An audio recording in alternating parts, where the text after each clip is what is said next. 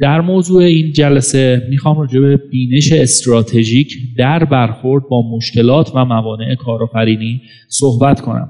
وقتی که نام کارآفرین و کارآفرینی به گوش ما میخوره، در اغلب موارد کلماتی که متناظر با اون به ذهنمون میرسه این هستش: سخت کوشی، ادامه دادن، مخالف جریان حرکت کردن، نوآوری، تلاش زیاد و مواردی از این قبیل.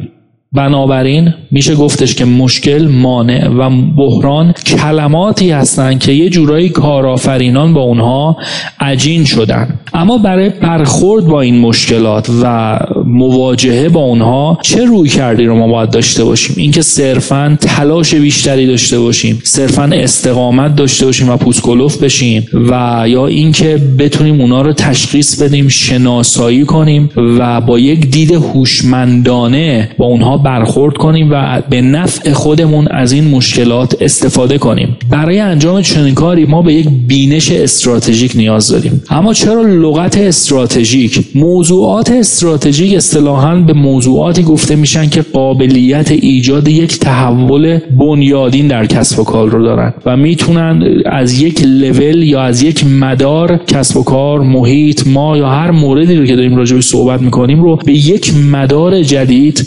هدایت بکنن.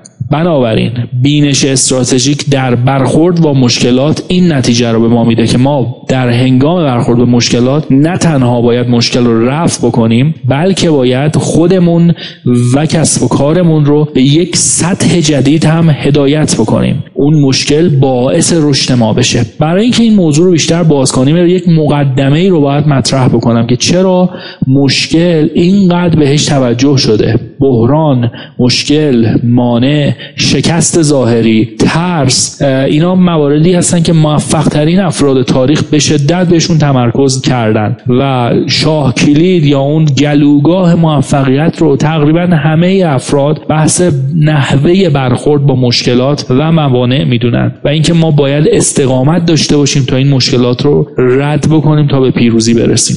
بنابراین در این قسمت من چند تا مثال و نقطه نظر از موفق ترین افراد تاریخ میخوام خدمتتون عرض بکنم که اهمیت موضوع رو در ابتدا بهش واقف بشیم. گوته، شاعر و اندیشمند بزرگ آلمانی، میگه که مردان کامیاب افرادی هستند که از شکست میوه پیروزی رو چشیدن. آرتور شوپنهاور، فیلسوف بزرگ آلمانی، داره میگه اگر جهان هم بر سر ما خراب بشه ما متزلزل نمیشیم. نشان دهنده اون قدرت اراده درونی هستش. و از طرف دیگه میگه که مصیبت‌های کوچیکی که دائما برای ما پیش میاد، اینا رو ما باید به دید تمرینی نگاه بکنیم که ما رو آماده میکنه و قدرتمندتر میکنه تا با مسائل بزرگتر دست و پنجه نرم بکنیم. آقای رالف والدو امرسون میگه که کسی که نتونه بر ترس خودش غلبه کنه اولین درس زندگی رو یاد نگرفته. یعنی اولین گام برای زندگی کردن واقعی،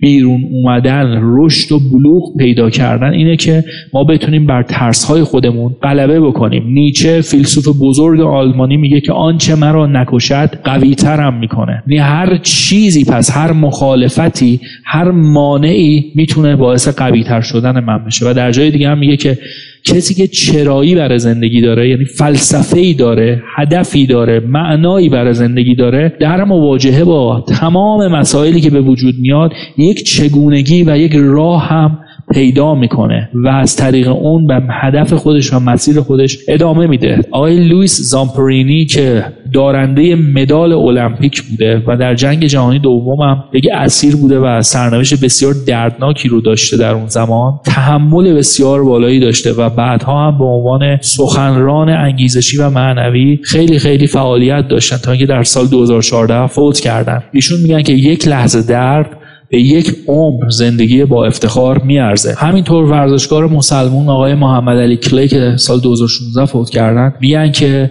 تسلیم نشید، اکنون کمی سختی بکشید و بقیه عمرتون رو مثل یک قهرمان زندگی کنید. آقای وینس لومباردی که یکی از مربیان افسانه‌ای ورزشی هستند، میگن برندگان کسانی هستند که باز نمی‌ایستند و کسانی هم که باز می‌ایستند اصلا جزو برندگان هیچ وقت حساب نمیشن.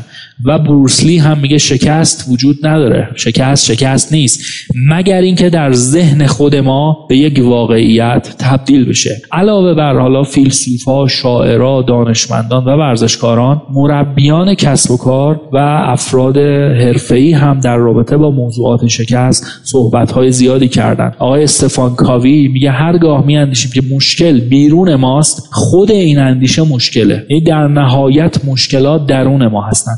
در حضرت علی علیه السلام هم میفرمایند مشکل درون توست و راه حل هم درون توست. ما باید به این دید و بینش برسیم. آقای جف اولسون میگه اندازه مشکلات اندازه یک شخص رو تعیین میکنه. عیار مرد مشکلاتی هستش که باهاش دست و پنجه نرم میکنه. آقای وین دایر که ایشون هم اخیراً فوت کردن، داره میگه که تبدیل موانع به فرصت‌ها از بزرگترین درسایی هستش که ما باید تو زندگی بیاموزیم و عملاً این کاری هستش که کارآفرینان انجام میدن. شکست‌ها رو میگیرن، مشکلات بیرونی رو میبینن و اونها رو تبدیل به فرصت‌هایی برای خودشون و کسب و کارشون میکنن. آقای پیتر سنگه که ما اون رو در علم مدیریت خیلی میشناسیم و مباحثی مانند سازمان‌های یادگیرنده، داره میگه که ما گاهی اوقات انقدر از لحاظ ذهنی دوچار مشکلات در مسیر اجرایی کارامون میشیم که اصلا فراموش میکنیم با چه هدفی وارد اون مسیر شدیم. یعنی مثل یک باطلاق این مسیر ما رو با خودش میگیره، جذب میکنه و دیگه ما رو خفه میکنه، انقدر که درگیر مشکلات دست و پاگیر جاری میشیم. آقای جان سی مکسول، مربی رهبری، داره میگه انسان موفق کسی هستش که شکست میخوره اما خودش رو شکست خورده نمیپنداره، دید شکست خورده رو به خودش نمیده، لقب شکست خورده رو به خودش نمیده و شکست رو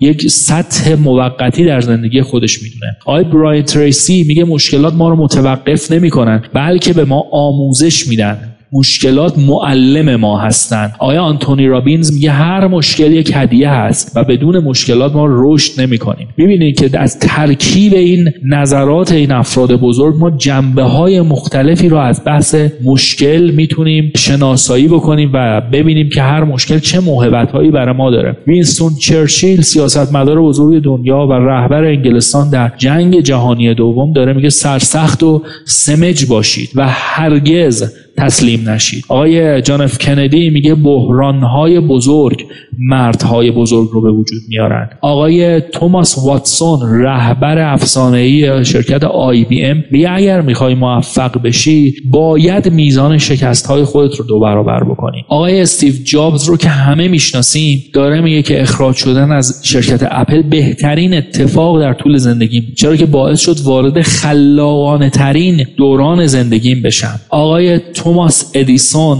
یکی از بزرگترین مخترعین تاریخ بشر، داره میگه بزرگترین ضعف انسان در تسلیم شدنشه و مطمئن ترین راه برای موفقیت اینه که همیشه یه بار دیگه هم تلاش کنیم، ادامه بدیم. آقای هنری فورد، یکی از بزرگترین کارآفرینان تاریخ بشریت، داره میگه که هر شکست فرصتی برای شروع دوباره و البته هوشمندانه هست و یکی از بهترین جملات این هستش که برنده واقعی هرگز متوقف نمیشه. بسیار خوب، بسیاری از این جملات وجود داره که حالا من تعدادی از اونها رو اینجا انتخاب کردم و خدمت شما ارائه دادم، اما جمع‌بندی که میشه از این جملات داشت چی هست؟ تقریبا میتونیم به این دید برسیم که بزرگترین افراد متفق القولن که شکست‌ها ظاهری هستند، باید ادامه بدیم، باید از اونها چیزی یاد بگیریم و این فرایند باعث رشد ما میشه.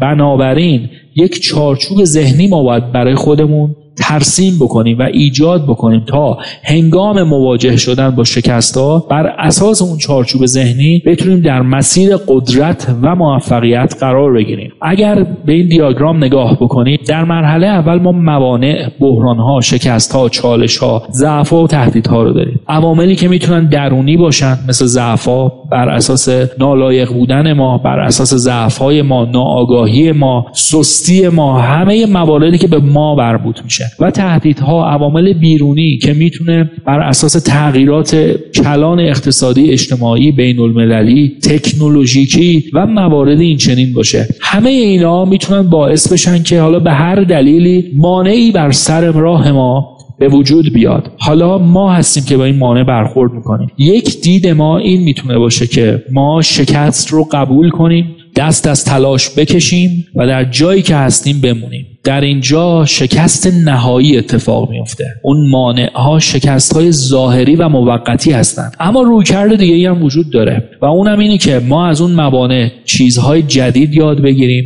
راه مقابله یاد بگیریم، دانش جدید یاد بگیریم، خودمون رو بهتر بشناسیم و در کل در یک مسیر رو به جلو حرکت بکنیم. این یادگیری باعث بشه که ما بزرگتر بشیم، ادامه بدیم و این فرایند در نهایت باعث قدرتمندتر شدن ما میشه و این یک فرایند خطی نیست که یک بار اتفاق بیفته، بلکه همیشه اتفاق میفته و یک دور تسلسل هست و دائما باعث بزرگتر شدن ما و رشد ما میشه. وقتی که قدرتمندتر شدیم، موانع و مشکلات قدرتمندتری هم بر سر راه ما میاد، دوباره با حل کردن اونها قدرتمندتر میشیم و این داستان همچنان ادامه خواهد داشت. پس این یک چارچوب ذهنی موفقیت هست، یک بینش استراتژیک برای ما هست که چگونه با مشکلات برخورد کنیم. در هنگام مشکلات اونها رو تجزیه تحلیل میکنیم، چیز جدیدی از اونها یاد میگیریم، با راهکارهای هوشمندانه ادامه میدیم تا قدرتمند بشیم و این داستان همواره برای ما ادامه داره. اما این ادامه دادن چگونه باید باشه؟ سخت‌تر کار کنیم،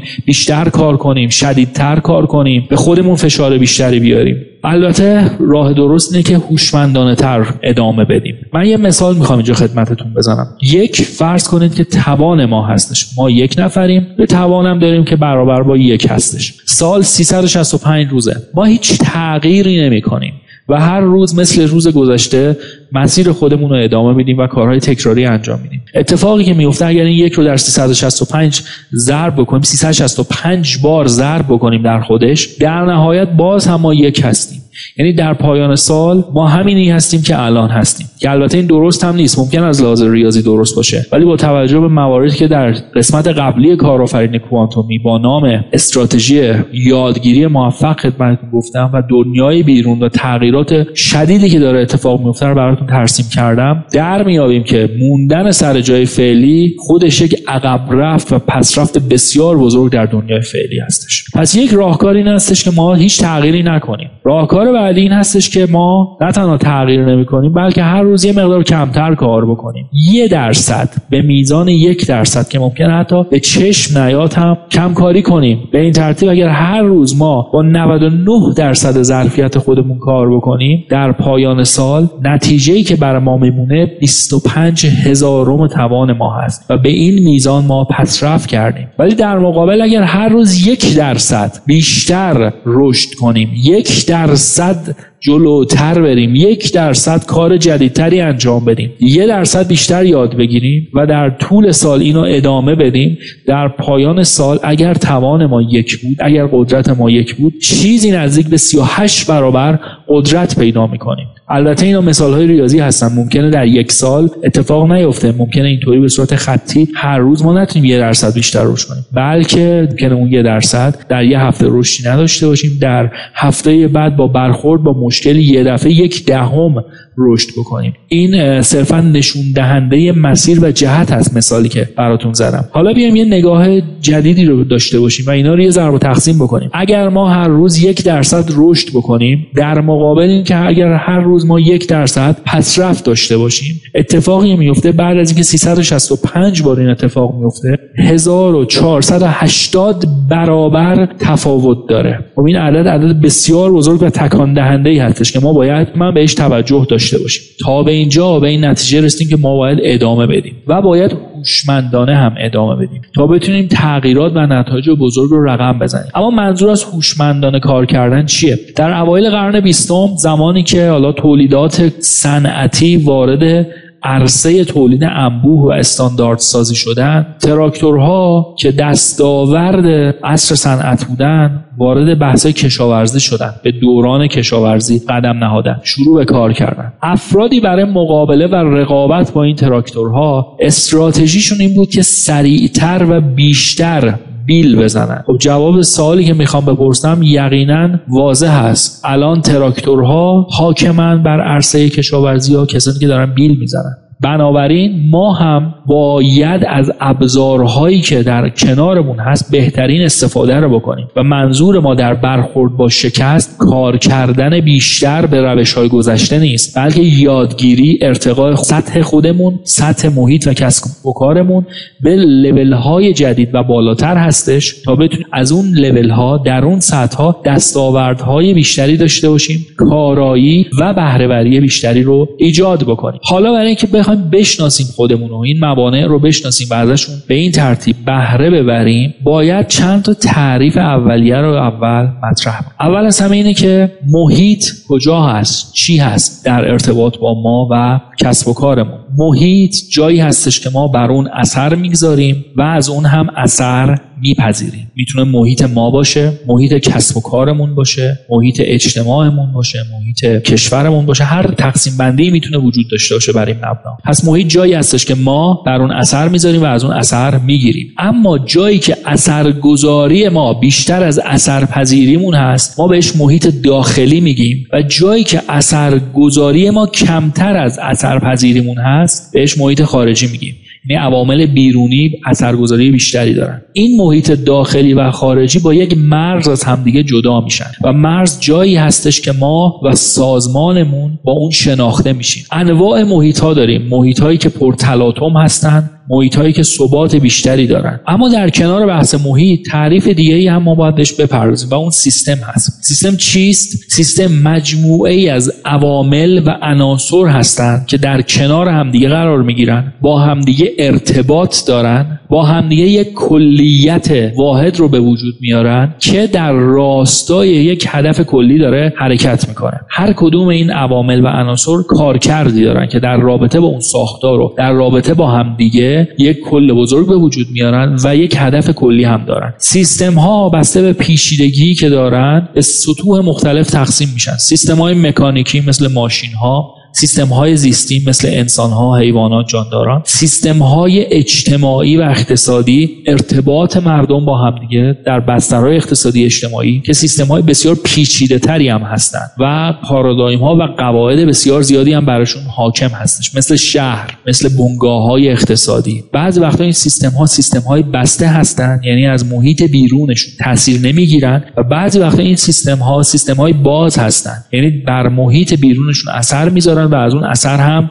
میگیرن. بنابراین یه جنبندی اگر بخوام داشته باشم، با توجه به محیط پرتلاطمی که امروز در کسب و کارها به وجود اومده، در دنیای پرتلاطمی داریم زندگی میکنیم، عوامل بسیار زیادی هم در کسب و کارهای امروزی اثرگذار هستن. یک شخص کارآفرین ممکنه با موارد بسیار زیادی بخواد دست و پنجه نرم بکنه، بنابراین سیستم بسیار پیچیده‌ای رو هم باید به وجود بیاره، به خصوص امروزه که وارد عصر اطلاعات شدیم و کسب و کارهای آنلاین و کارآفرینی اینترنتی حرف بزرگی رو برای اقتصاد آینده میزنه. بنابراین از ترکیب این پیچیدگی‌ها در کنار هم دیگه ما متوجه میشیم که وارد یک عصر پرتلاطم شدیم و برای اینکه بتونیم با این عصر پرتلاطم برخورد داشته باشیم باید سیستم چالاکی رو داشته باشیم. تمام این بحثا رو گفتم که به این نتیجه برسم در سیستم هایی که پیچیدگی زیادی دارن و در محیط هایی که اون محیط هم پیچیدگی زیادی داره، ما به روش های خطی گذشته نمیتونیم با مسائل برخورد بکنیم،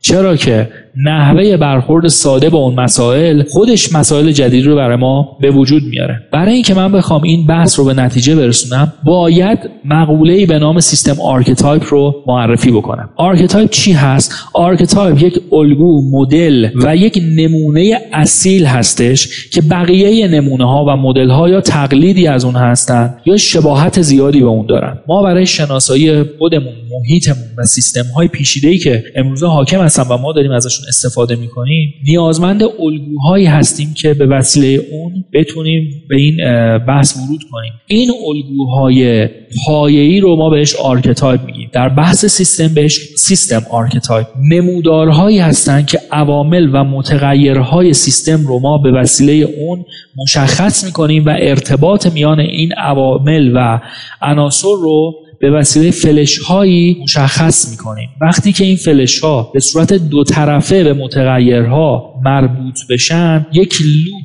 یا چرخه رو ایجاد می‌کنن و وقتی که یک چرخه به صورت خنثی باشه ما بهش میگیم چرخه بالانس که با بی نشون میدیم، و اگر یک چرخه به صورت یک دور تسلسل تقویت کننده باشه ما با علامت آر یا reinforcing نشونش میدیم. بنابراین دور تسلسلی اتفاق افتاده که دائم داره اون متغیر، اون شرایط رو بیشتر و بیشتر و بیشتر میکنه. و نمونه های بسیار زیادی هم از سیستم آرکیتایپ ها وجود دارن که سیستم ها و محیط پیچیده رو میان و ترسیم میکنن. بسیار خوب، بعد از بررسی اجمالی که راجع به موضوعات محیط، سیستم، سیستم های پیچیده و آرکیتایپ داشتیم، میخوام از این موارد یک جنبندی داشته باشم در ارتباط با موضوع اصلی بحثمون که بینش استراتژیک در مواجه شدن با مشکلات و موانع کارآفرینی هستش. همونطور که عرض کردم الگوهای زیادی برای سیستم آرکیتایپ وجود داره، اما الگویی رو که اینجا من میخوام راجع بهش صحبت کنم الگویی است با نام shifting the burden یا جابجایی مسئولیت یا جابجایی بار یا جابجایی دین. به الگوی هلن کلر هم معروف هسته. همونطور که میدونین خانم هلن کلر خانم آمریکایی بودن که وقتی به دنیا اومدن در هجده ماهگی به دلیل دچار شدن به بیماری مننجیت هم نابینا شدن و هم ناشنوا. یه زندگی بسیار سخت و ناامید کننده ای رو داشتن تا اینکه در سن هفت سالگیشون خانوادهشون معلمی رو از طریق آقای الکساندر گراهام بل برای ایشون میگیره به نام خانم جوانا اند سالیوان و این معلم زندگی خانم هلن کلر رو عوض میکنه. کم کم ایشون تونستن که خوندن و نوشتن و ارتباط برقرار کردن با دنیای بیرون رو یاد بگیرن، درسشون رو تموم کردن، وارد دانشگاه شدن، اولین فارغ التحصیل ناشنوا و نابینا در تاریخ هستن از دانشگاه و تبدیل به یک نویسنده بزرگ و همینطور یک فعال اجتماعی در جامعه خودشون شدن و شخصی هستن که بسیار معروفن و فکر کنم در همه دنیا همه ایشون رو بشناسن. ایشون از طریق تماس، دست گذاشتن روی لبها و تارهای صوتی شخص مقابل یواش یواش فهمیدن ادای واژگان به چه ترتیب باید باشه و همینطور خودشون تونستن با تقلید اون تارهای صوتی تکلم رو تا یه حدی داشته باشن. اینجا هم تصویر ایشون رو می‌بینیم در کنار معلم خودشون خانم سالیوان، در کنار آقای آیزنهاور رئیس جمهور وقت آمریکا و حالا موارد بسیار زیادی که در رابطه با ایشون وجود داره. اما این الگوی جابجایی بار یا مسئولیت یا الگوی هلن کلر به چه ترتیب هست و چرا اصلا به این نام گذاشتن این الگو؟ فرض می‌کنیم که ما به عنوان یک کارآفرین با یک مشکلی مواجه شدیم و حالا باید از این مشکل طبیعتاً رد بشیم دیگه طبق اون چارچوب ذهنی که داشتیم و شکست رو قرار نیست که قبول بکنیم.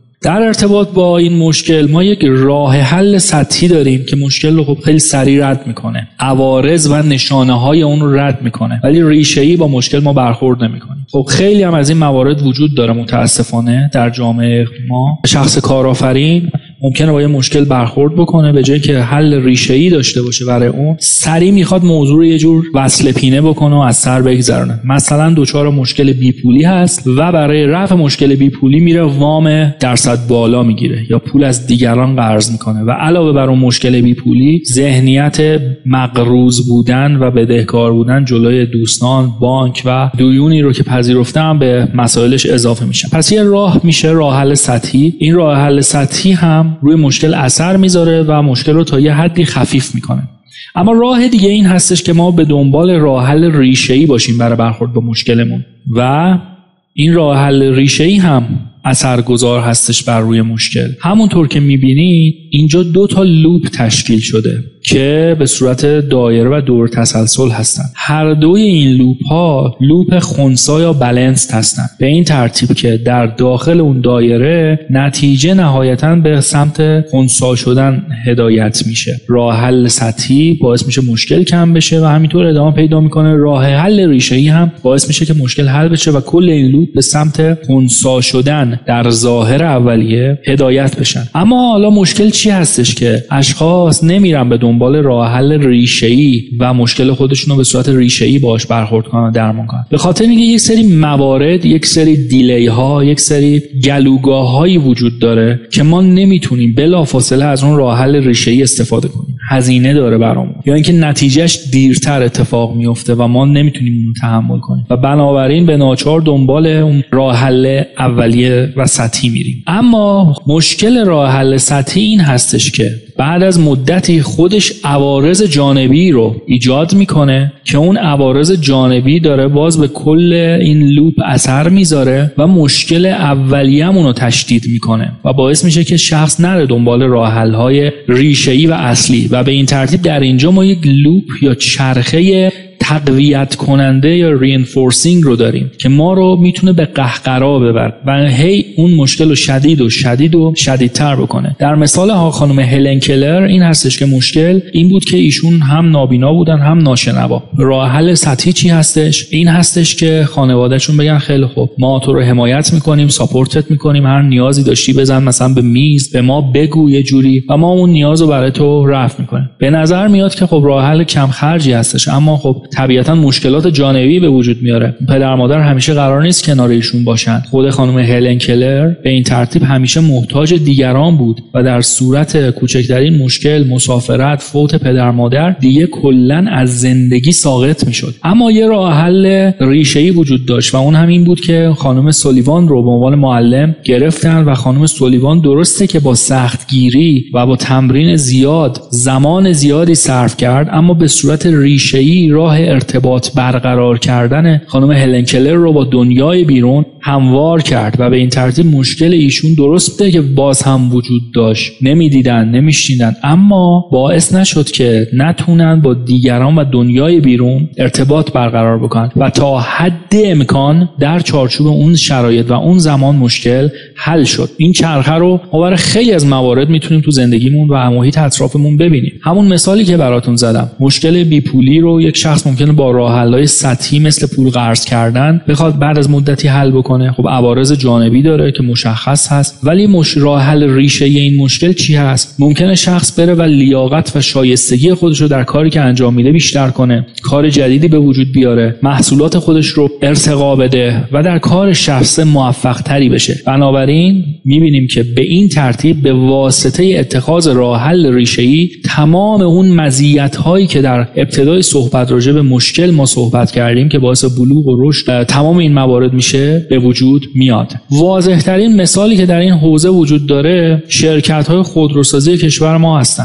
که اینا تکنولوژی قدیمی دارن، شرایط و موانع بسیار زیادی وجود داره. بنابراین اینا اومدن راه حل اولیه رو چی در نظر گرفتن؟ اینی که ما مرزها رو ببندیم، گمرک خیلی زیادی رو کالاهای خارجی قرار بدیم و به این ترتیب محیط رو مساعد کنیم برای اینکه همین محصولات بیکیفیتمون رو بفروشیم به مردم که چاره ای ندارن. بعد از یه مدت سطح درآمد مردم میره بالا، یا اینکه بازارهای جهانی میخوان وارد کار بشن، یا اینکه اصلا سطح درآمد مردم پایین میاد، یا هر اتفاق دیگه ای، محیط تغییر میکنه. اینا دست به دامن این میشن که با استفاده از وامهای دولتی و مخالف خواندن کسایی که میخوان خودروی بهتر سوار بشن و موارد این چنینی فروششون رو افزایش بدن و مشکلات خودشون رو حل بکنن. دوباره میبینیم که یک راه حل سطحی، راه حل سطحی و این چرخه سالهاست ادامه داره و خودروهای بی‌کیفیت با قیمت بسیار زیاد داره فروخته میشه که یکی از اصلی ترین عوامل کشته شدن بسیاری از هممیهنانمون در جاده ها هم همین خودروهای بی‌کیفیت هستش. اما اینا میتونستن بیان و به جای سوبسید دادن به فروشنده، سوبسید دادن برای خریدن وام‌های مختلف، بیان و اون خودروساز رو تقویت بکنن، تکنولوژی وارد بکنن، آموزش وارد بکنن، فناوری رو توسعه بدن تا بتونن به صورت سیستماتیک کیفیت محصول خودشون این خودروسازا افزایش بدن و در نتیجه بتونن مشکل رو برای همیشه حل بکنن. درسته که این میتونست این راه حل زمان زیادتری داشته باشه، هزینه زیادتری در بر داشته باشه، اما یقینا مشکلاتی رو که امروز ما باهاش برخورد کردیم وجود نداشت. صنعت خودروسازی ایران و کره در یک زمان تقریبا با هم با یک شرایط شروع کردن، اما اونها کجا هستن و ما کجا؟ دقیقاً به خاطر این هستش که ما راه حل‌های سطحی رو دائما پیش گرفتیم و با تبلیغات سطحی سعی کردیم محصولات خودمون رو بهتر بفروشیم، اما اونها بر روی ارتقای کیفیت و مزیت‌های رقابتی محصولات خودشون تاکید کردند و بعد از چندین لوپ و چرخه‌ای که اینجا اتفاق افتاده، بعد از گذشت مدت زمان مشخص می‌بینیم که قابل مقایسه نیست سطح کیفی محصولاتی که داره تولید میشه. بنابراین ما به عنوان کارآفرین باید بدونیم که بهترین گزینه الزاماً اولین گزینه میتونه نباشه و ما برای اینکه بتونیم مشکلاتمون رو حل بکنیم و در کنار اون رشد هم پیدا بکنیم، باید به دنبال اتخاذ راه حل‌های ریشه‌ای باشیم. راه حل‌های ریشه‌ای رو ما ابتدا باید بتونیم شناسایی بکنیم، باید بتونیم با مشورت دیگران ابعاد مختلف اون رو بشناسیم و نسبت بهش آگاهی پیدا بکنیم. بعد بتونیم یادگیری خودمون رو افزایش بدیم تا بتونیم دائما این راه حل‌ها رو بررسی بکنیم. باید بتونیم برنامه‌ریزی داشته باشیم در راستای اجرا و پیاده سازی این راه حل‌های ریشات. نوآوری بعضا لازمه، چون در سطح فعلی دیگه نمیشه با این مشکل برخورد کرد. باید یک سطح جدید ایجاد بشه، تکنولوژی جدید ایجاد بشه، راه حل جدید کشف بشه. باید اجرای قدرتمندی داشته باشیم و این اجرا رو مدیریت کنیم، کنترل کنیم، ارزیابی و اصلاح کنیم و دائما این چرخه باید ادامه پیدا کنه. اما به موجب اتخاذ این کارها نه تنها مشکل ما حل میشه، بلکه خودمون به عنوان یک کارآفرین به آگاهی بیشتری دست پیدا میکنیم، بالغتر میشیم، استعدادامون هر چه بیشتر و بیشتر شکوفا میشه و خودمون به شخص قدرتمندتری تبدیل. اتخاذ راهی که ممکنه سخت‌تر باشه اما نتایج بسیار پایدارتر و با کیفیت تری رو میتونه برای ما به عنوان یک کارآفرین داشته باشه. بنابراین به عنوان جمع‌بندی من میتونم بگم که اون چارچوب ذهنی که کمک میکنه به ما به عنوان یک کارآفرین تا در برخورد با مشکل نه تنها مشکل رو حل کنیم، بلکه دستاوردهای بسیار زیادتری رو هم کسب بکنیم، من جمله رشد شخصی خودمون، این هستش که بدونیم شکست‌ها موقتی و ظاهری هستند و تسلیم شدن ماست که اونا رو دائمی میکنه. بدونیم به عنوان یک کارآفرین بسیاری از فرصت‌های کاری ما در دل همین شکست‌های ظاهری اتفاق میفته که ما اگه بتونیم خوب اونها رو تجزیه تحلیل کنیم، درست باشون برخورد کنیم، میتونیم کسب و کار خودمون رو رشد بدیم. باید از این شکست‌ها درس بگیریم و باید ادامه بدیم راهمون رو. باید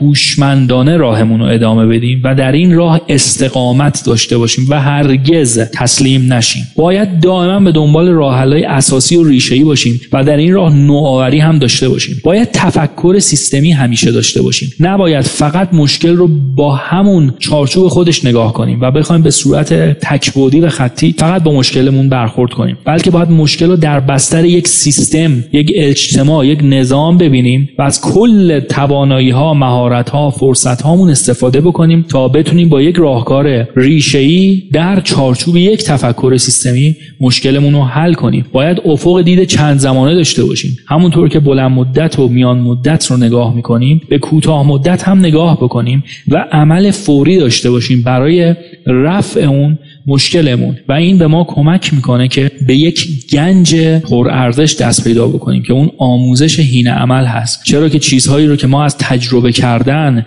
در مواجهه شدن با مشکلات و برخورد با مسائل کسب میکنیم و یاد میگیریم، هیچ وقت یادمون نمیره و همین دلیله که میگن تجربه بهترین معلم انسان هست و بنابراین کارآفرینان شانس اینو دارن به موجب اون بینش استراتژیکی که کسب کردن در برخورد با مشکلات دائما چیزهای جدید یاد بگیرن و خودشون رو رشد و توسعه بدن.